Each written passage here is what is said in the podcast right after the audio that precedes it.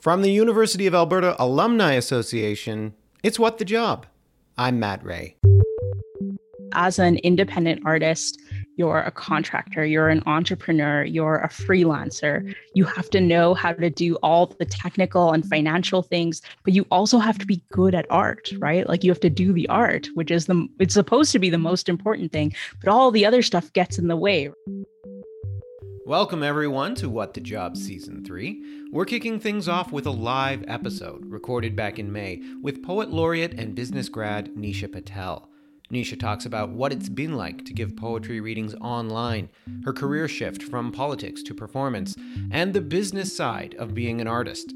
Because this episode was originally a webinar, you can stay tuned at the end for a pre-recorded Q&A session. Enjoy. What the Job is made possible with the support of our affinity partner, TD Insurance. Did you know that through the TD Insurance Meloche Monnex program, University of Alberta alumni are entitled to preferred rates on car, home, condo, and renter's insurance? Save even more by bundling your car and home insurance. To learn more about how you can save, please visit tdinsurance.com slash ualberta alumni. Welcome, everyone, to this live special episode of What the Job. It's extra special because we are joined by Poet Laureate Nisha Patel. Nisha, I'm going to start this one the way I always do. What's your name and what's your job? So, my name is Nisha Patel. I'm the City of Edmonton's eighth Poet Laureate right here at the end of my two year tenure. My job, I think, is to be a writer, is to be an artist. And that kind of involves all sorts of things. It involves a lot of business skills, it involves a lot of literary skills, it involves people skills, it involves me being able to get up on time and schedule meetings, as well as make it to shows and drive my car and all of that. So I'd like to say I'm an artist, but I think it's more all encompassing than that. That's interesting that you talk about all these skills that come into play. Did you expect that when you became poet laureate? I think when I became Poet Laureate, it was something that I intended as a platform. I really thought that it would be this little thing that I did for a couple of years. I would have a little bit of say in maybe what people thought day to day um, in, in very small ways, and that I would go on in my career to continue to kind of focus very at the community level, at the smaller level. And what ended up happening is that the platform has really ballooned. It's given me a lot of opportunities to work with so many different types of people that I couldn't have predicted. And I'm just curious because I don't know a lot about what a poet laureate does. Do you have responsibilities? Do you have to go to events? Do you have to write on specific moments, or is it more free and open to how you interpret it? Yeah, so I've never been censored by the city, uh, I guess, to their benefit and downfall at the same time because I'm often very critical of them. But I have been invited to take part in certain kind of civically minded events at civic events and participate.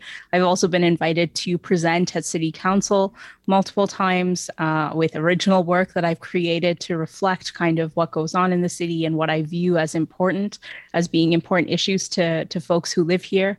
And other than that, I've kind of been on my own. I've done a lot of other work through the platform that's not connected directly with what the city wants, but because of the visibility the position has given me. So I've worked with nonprofits, I've worked with businesses, I've worked with um, young writers, I've worked with emerging writers, I've worked with older folks and younger folks. And it's kind of taken me all over the place into classrooms and school visits, all the way into workshops with formal writing techniques. And it's it's been a really big role that's been really all encompassing of so many different areas of being an artist.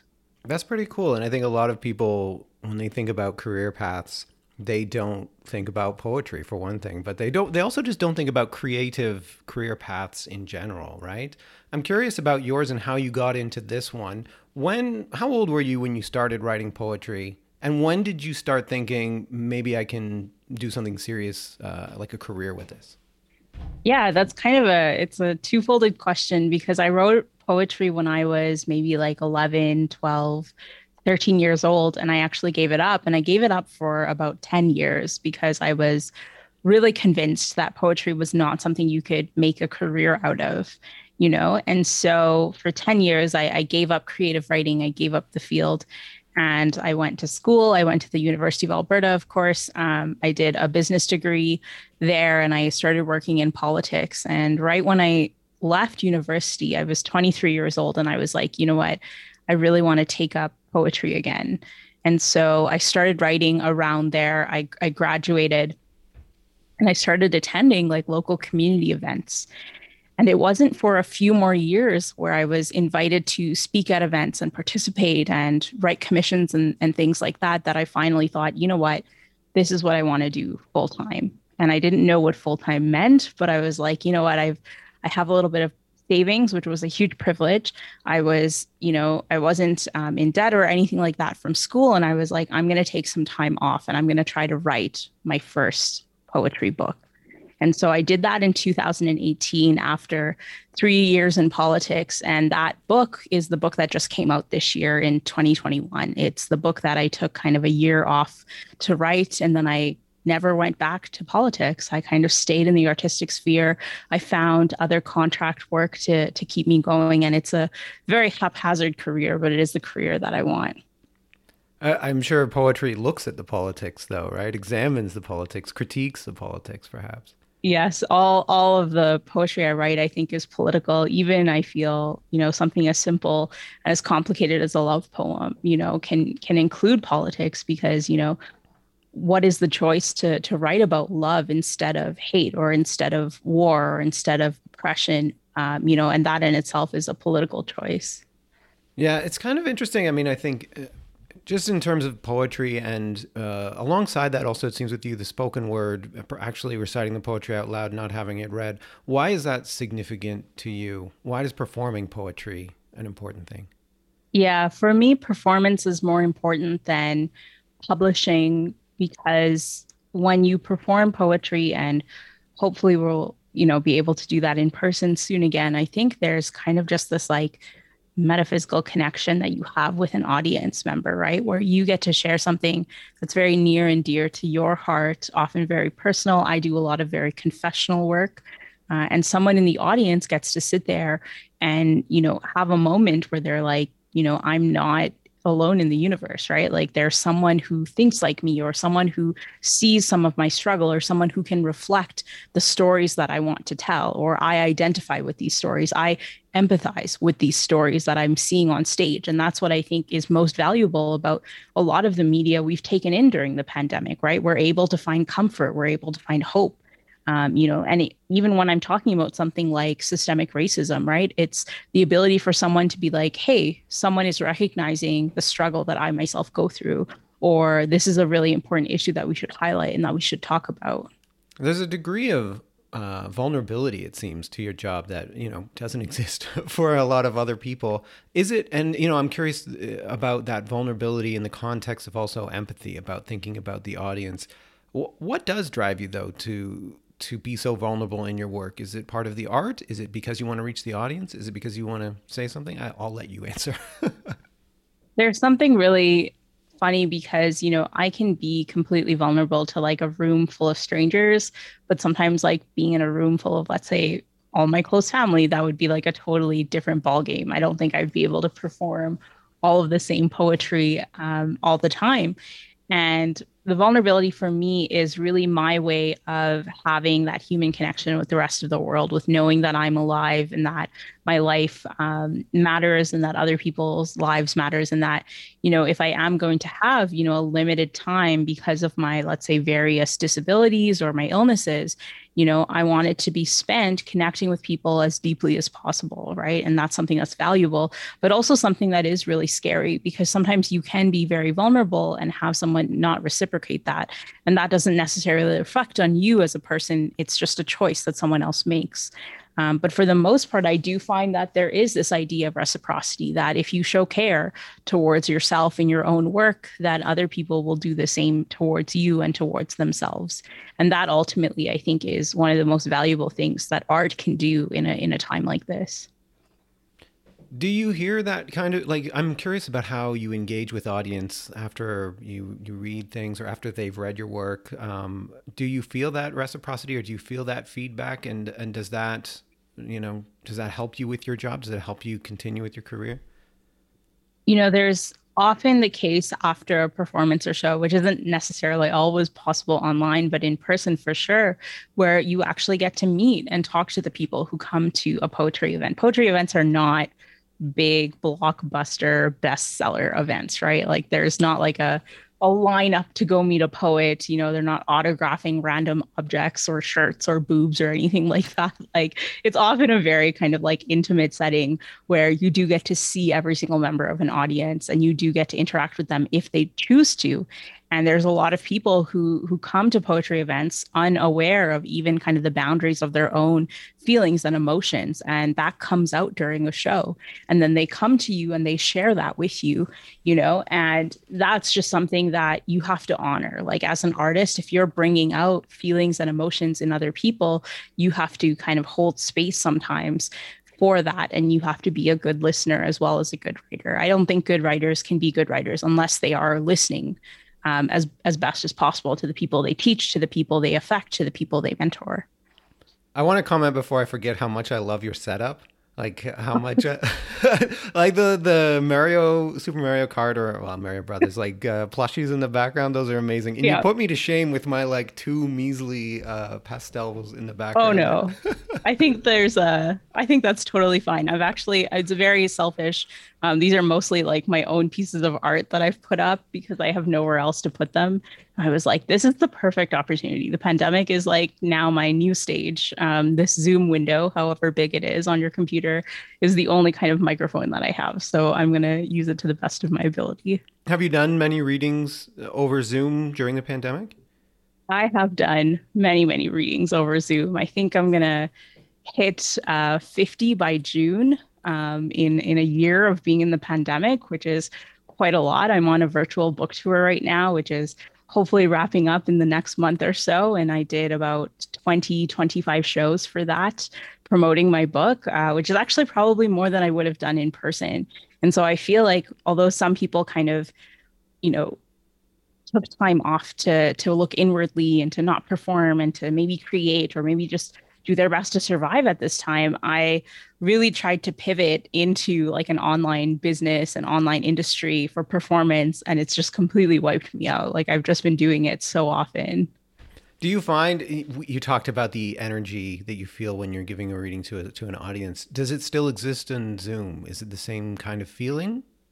Yeah so the first I would say probably the first three months of performance were kind of rough, you know, like I I didn't understand the energy of the room, you know, in a in a physical space, I can kind of sense what people are giving off and what people are open to, what people might want to hear. It's, you know, that that thing about reading the room is like a real thing that happens when you're a performer. You get better at it because it's practice, right? You get better at practicing how to read a room and in Zoom, especially like when you have people who have their cameras off and they're not responsive in the chat or anything like that, which is totally their choice, it totally changes the atmosphere about how you can read a room. And so it was a really steep learning curve for me. Um, and when I eventually got to the point where I'm like, you know what, I think I've fully embraced going online you know, I think I can really work this to my advantage. Uh, I still feel like there's potential for me to always try to to reach more people or reach more deeply or to do better.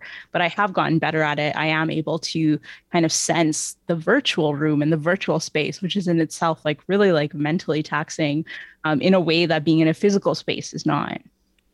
I wonder if it and I guess I'll just ask you this question. Uh, do you think this will become a part of you know how book tours are done, how readings are done? Do you think it will be more integrated, even in if uh, let quote normal times return? Do you think this is still a useful tool? I think as a tool of accessibility, it's one that we really can't give up. You know, I was diagnosed with diabetes during the pandemic, and that made me very bound to my physical schedule and my physical needs, right? It was a long recovery process to even get to sta- stabilization for me.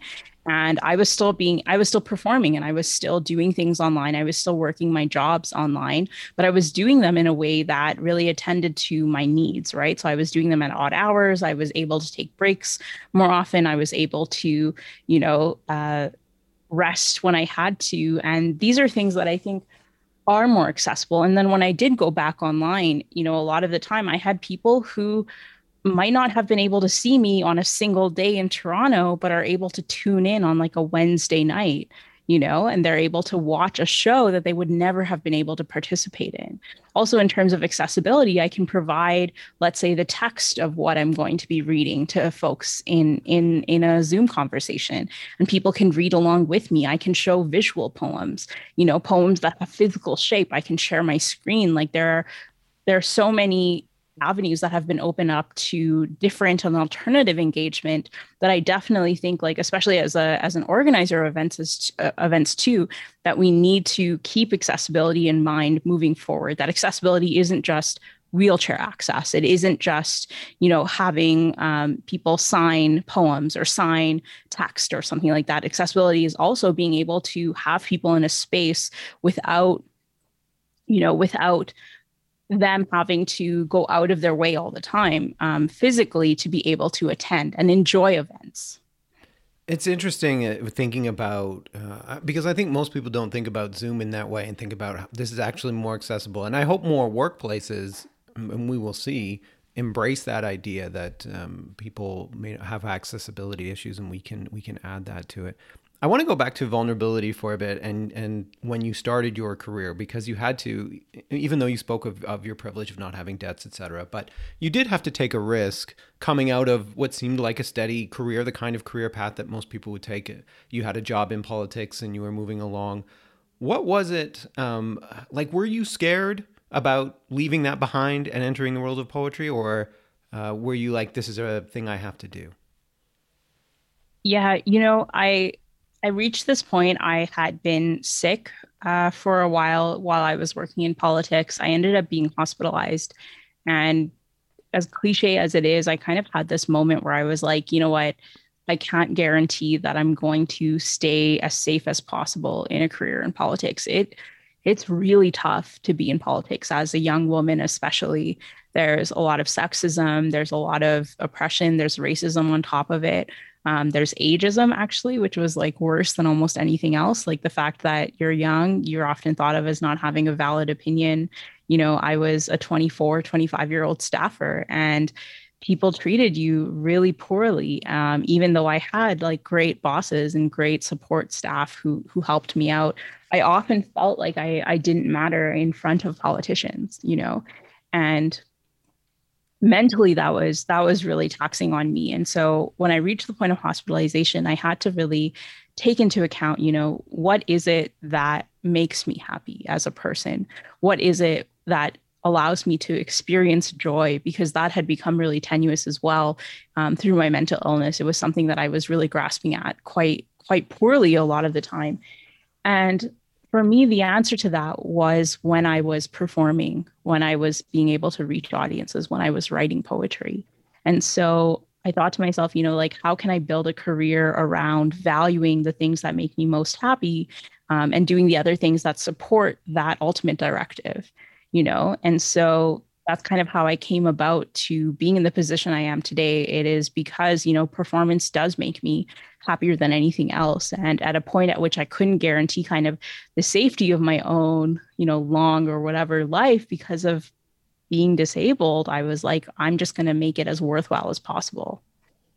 Yeah, and it seems like it's interesting to me about well, first of all, uh, as, as, an aside, that toxic workplaces present such barriers to people, and uh, I hope we're moving towards a better self-evaluation of how workplaces operate.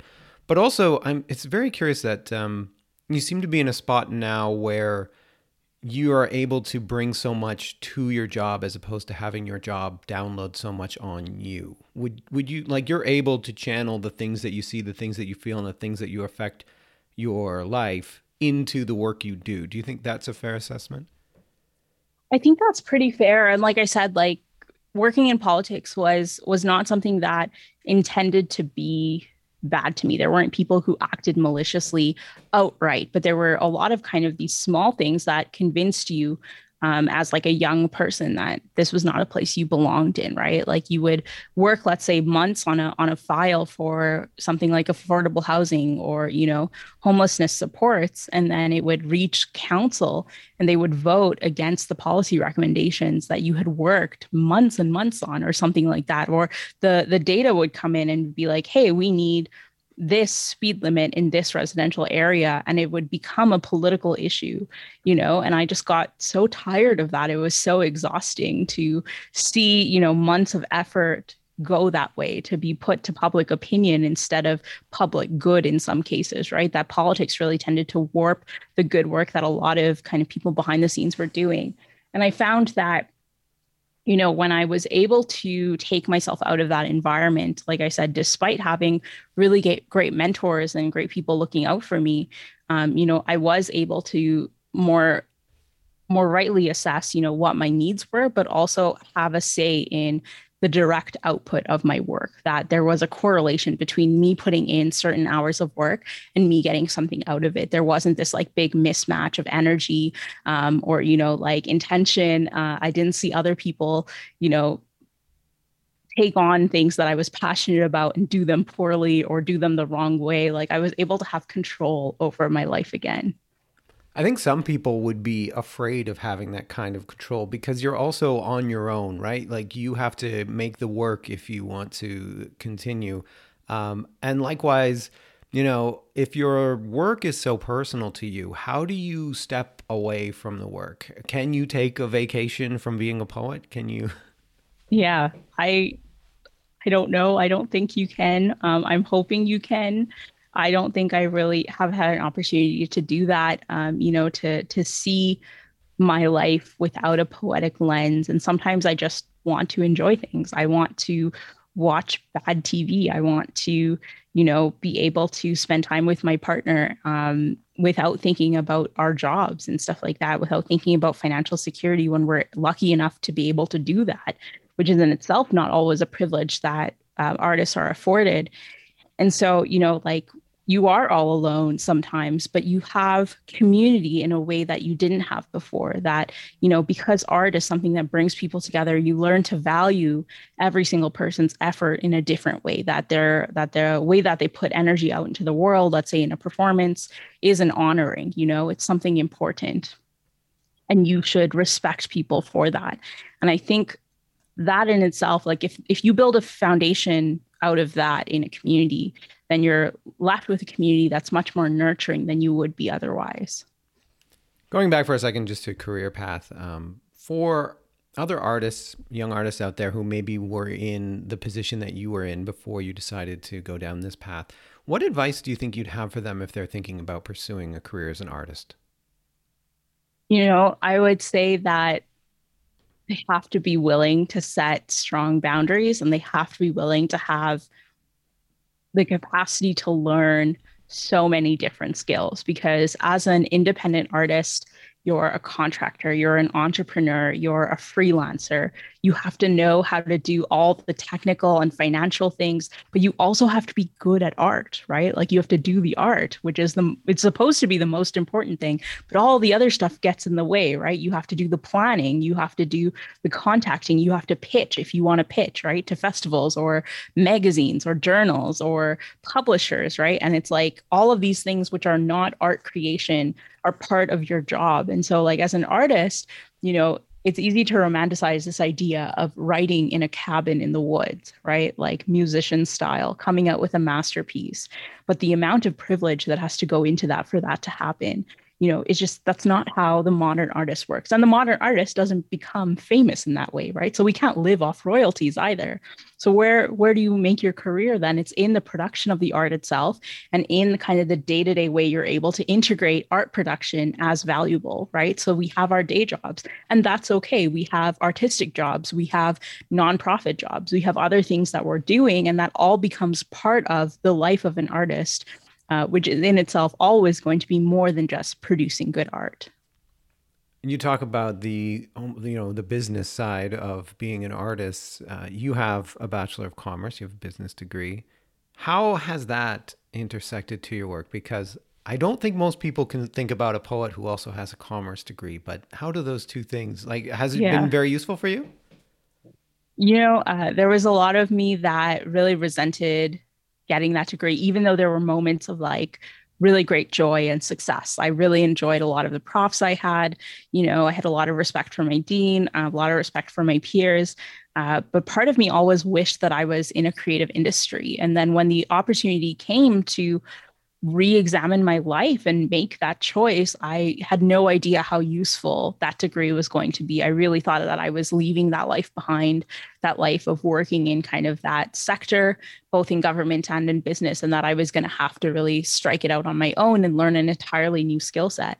What i found in retrospect is that you know working in the artistic industry these skills have made it have made me more competitive. It have it, they've made me more competent. They've made me you know better able to do my job which is ultimately trying to produce good art and taking care of all the needs i need to get to that point. And the stuff that's been the most common and the most uh, kind of useful has been you know like the emphasis that business schools put on people skills, right? Like, how do you understand other human people? How do you understand human beings? How do you understand their behavior? How do you speak to them in a way that matters or to that gets your point across? And so, in business school, you might call it marketing, you might call it human resources, you might call it leadership. But in the artistic community, it's you know community well-being, it's community leadership, it's community connection, and these are all like transferable skills, just under a different label. It makes so much sense. And I think we've talked to so many guests on this show who, whether they are from an arts background or they're working in a field that isn't related to arts but have an arts side to them, they often talk about how the two can complement each other so well. But it does, as you say, I think, go back to the idea of people and connecting with community. So I'm also curious, just to because I I wanted to ask this question at the start and then I lost my place. But when when did you when did you start writing poetry and what was sort of when did you start realizing you're pretty good at it or it something that you loved? Yeah. So I came back to poetry around 22, 23 years old. I'm 29 now. So it's been about seven years. And, you know, some people would like to say that some people have said that like it was something that I was good at right away or pretty, pretty quickly. But in my view, I don't think I really believed in the strength of my work to stand on its own until, you know, three, four years into my career, where I was really starting to do shows that were bigger than I could have intended. And that's when I was like, you know what? I think I'm actually good at this. I think I could do this full time. I want to take that chance. And so that was like a really big moment for me. Um, and also, like, I, I wasn't naturally good at it. I don't believe in kind of natural talent. I had other skill sets that led me to being pretty good at performing right away. Um, I had taken up competitive debating for something like seven or eight years before I was a poet. And so I was public speaking, you know, every week, every other weekend of a school year. And of course, that's going to translate to being a good performer or being able to think on your feet or think of poems, you know, um, in short periods of time when you have to. And so, you know, again, like entering poetry was not uh, a turning point, it was an accumulation of previous experiences. That courage to put work out there, to put creative work out there. I think a lot of people struggle with that. I think, I mean, writing in general, I, as I, you know, I write for a living in a comms world, and I don't even feel comfortable with that work going out. Where do you find that courage, and, and what do you say to people who are shy about their work? You know, I just think that you have to think about like why you're holding back. Are you holding back to keep someone safe? Are you keeping yourself safe? Or are you holding back because you're afraid of backlash? And I don't think that's a good enough reason to hold back being afraid of things. Um, obviously, there are people who don't get the privilege of always being able to be vulnerable because they live in communities that dislike them, that hate them, right? If you're queer and you're not out, then sometimes it's hard to do those things. So, obviously, keep yourself safe before anything else. But if the fear is that people won't like it, you know like the art not not not like you as a person or not value you or respect you but just not like it then i don't think that's a good enough reason not to be vulnerable and as someone who makes creative works do you worry about things like writer's block? Do you worry you won't be able to come up with uh, another great? Do you, do you, have you ever like, oh no, I've peaked, I've reached the, the best stuff I've done? yeah, you... I, I did that a lot uh, at first. I was like, this is the best poem, or this was the the biggest thing that I could have done, and it's taken me a really long time. And my partner has really helped. My partner is also a poet. Um, it's taken me a really long time to accept that like that kind of thinking is based in scarcity right it's based in this idea that there is a limited amount of potential or resources or time that any one person is given to be good at something and i just I don't believe that anymore. You know, I'm reaching 30. I've achieved a bunch of goals that I wanted to. There's a whole bunch more that I haven't. And, you know, that like I have to be okay with that, that there's time for me to learn other skills and to do these things that I want to.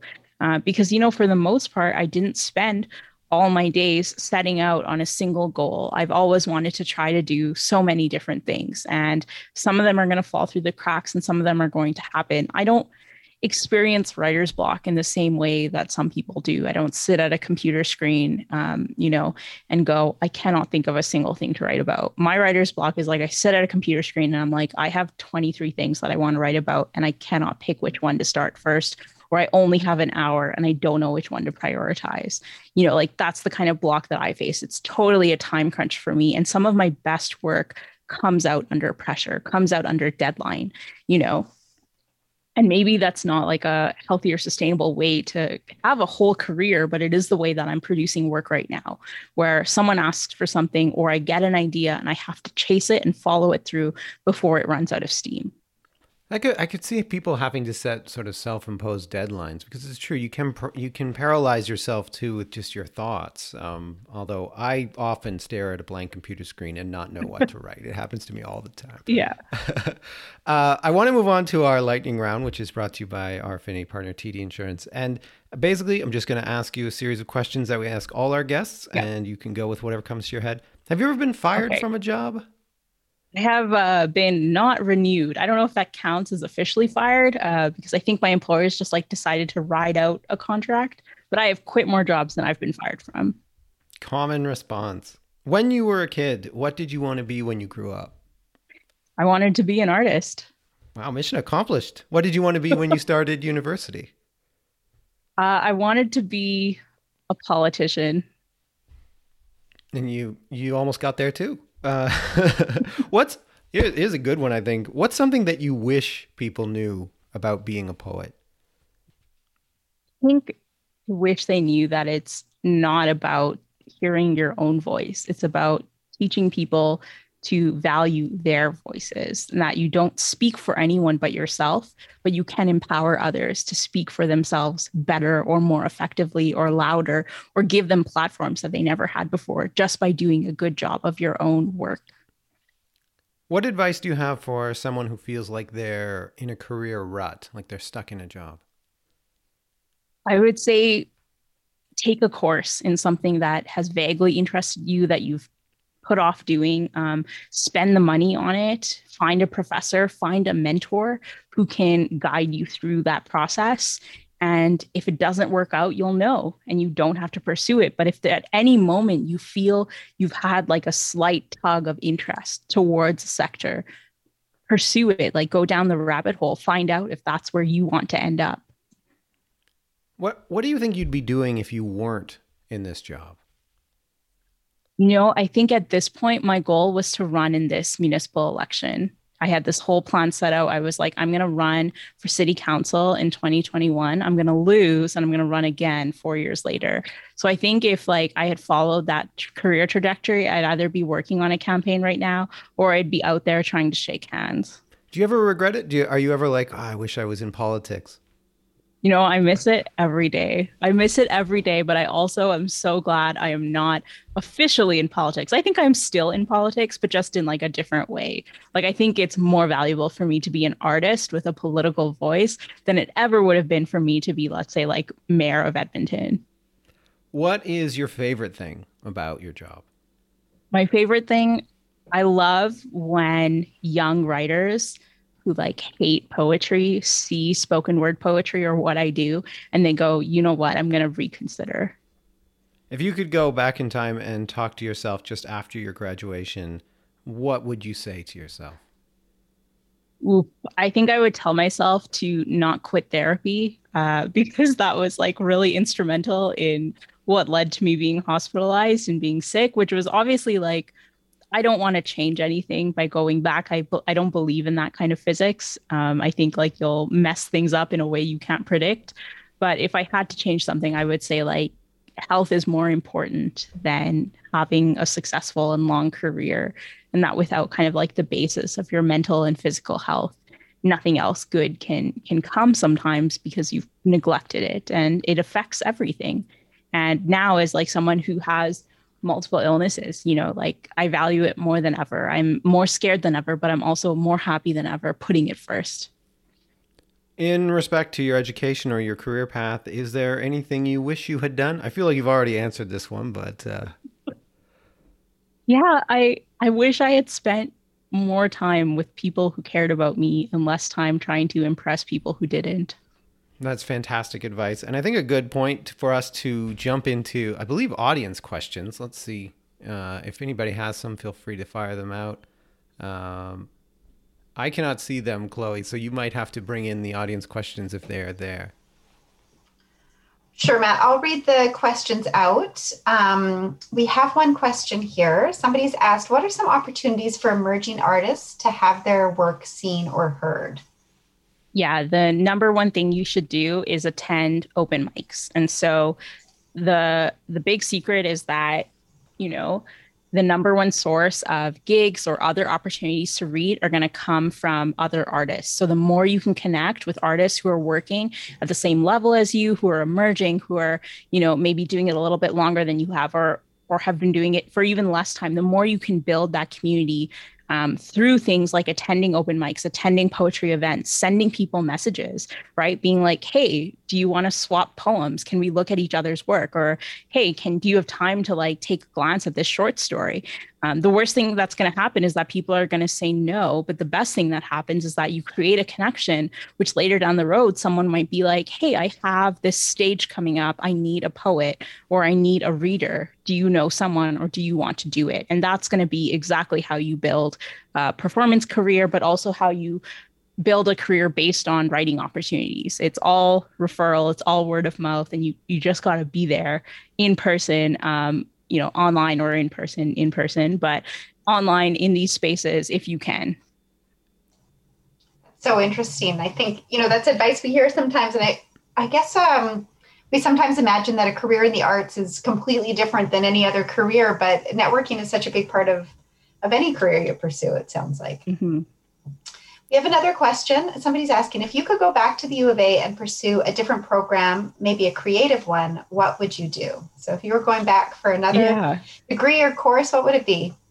You know, uh, I love this kind of question because it's like, do you go back without the knowledge you have now? Do I get to restart completely or do I go back with the knowledge I have now? So if I had to go back with my current knowledge and like not have that a trophy or something, then I think I would go back and I would do like a fine arts degree because more than sometimes more than I love poetry, I wish I had become a painter some days. Like I just I'm not good at it and I want to be good at it. It's genuinely something that I do as a hobby that I don't intend to monetize for a very long time.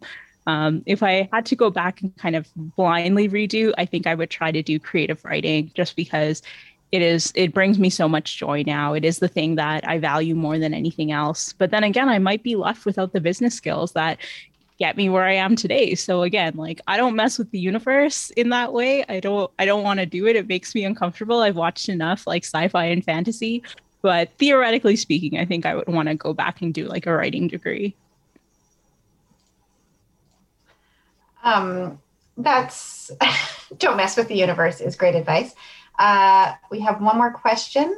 And oh, somebody's asked, do you have a favorite poetry reading or memorable experience that you've had that you would want to share? Yeah, this is I love this question because it sound it makes me sound so cheesy. So I'm just like warning you in advance for for this answer, which is not a canned answer. It's my genuine experience and I just want to share it. But in 2017, um, the year I was hospitalized and quit my last po- politics job, I went to Europe on this kind of like trip to help heal, uh, which again like came with a lot of privilege that I had. Um, and I decided to try to do like a, a virtual tour. So I did these shows in Europe that i had taken me like six months to book, and one of them was in like a basement venue in Berlin, um, and it was a smoking bar because everyone in Europe smokes, which is like super gross. And like it gets in all your clothes and stuff like that and in your suitcase. And I went to the venue. I had two friends with me, German friends who I had met on the internet. Uh, we were meeting for kind of the first time in person. And they watched me do like an entire set of poetry. And there was all these people, all of them spoke English, some of them as their like fourth or fifth language, and some of them were expats, some of them coming from other countries and other places. And for the first time in my life, I was asked to do an encore. Like I was asked to keep reading more poetry. And I just remember feeling like every intention of the universe to show me what I should be doing with my life manifested in that room, where the universe was like, you need to perform for a living. You need to perform for whatever it takes to you to for you to perform. And like there's no clear way for like these unseen forces to tell me that than to have all of these people literally on their feet for me, you know, some with tears in their eyes, showing me that poetry was like a way to love, to friendship, to care, to self realization. I love you. I love that. I think I just said I love you, but I, I sort of That's feel okay. that right now. I also love that you use friendship as a verb. That was really touching. Um, we have some more questions for you. And one of them is how do you how did you start off meeting other artists? Yeah, I honestly I just started going to a local poetry open mic called Breath in Poetry, which I think is tentatively trying to restart right now uh, in the pandemic, but is kind of, you'll find that artists are really unreliable. So it's kind of all over the place. But I, I honestly just, I started hearing about poetry events and attending from that. And once that happened, you know, I went out on a limb and I would message artists or I would hang out with them or I would be like, hey, do you want to go get a drink or do you want to meet for coffee? And I was like so eager to make new friends, which, like, as an adult, not everyone is, not everyone is good at, or not everyone has the opportunity to. And some of my some of my closest friends now came from that time in my life where I was kind of like at this crossroads about what I wanted to do and therefore really open to almost anything. My partner and I met at a poetry open mic. Uh, you know, and we're engaged now and we're gonna, you know, spend the rest of our lives together. And we met literally at like a venue in downtown Edmonton reading poetry to each other. That sounds pretty romantic. uh, hard not to fall in love. Um, all right. Somebody's asked, what is next on your bucket list of poetry or creative pursuits that you haven't been able to do yet? Performance location or type of thing you want to do, put it out into the universe. Yeah. So, location, I this is like I don't want to sound vain, but I just think it would be really fun. I really want to do a show at like the Jubilee or the Winspear, like big stages that are meant for sound. You know, like I think like auditorily that would be like a really fascinating experience.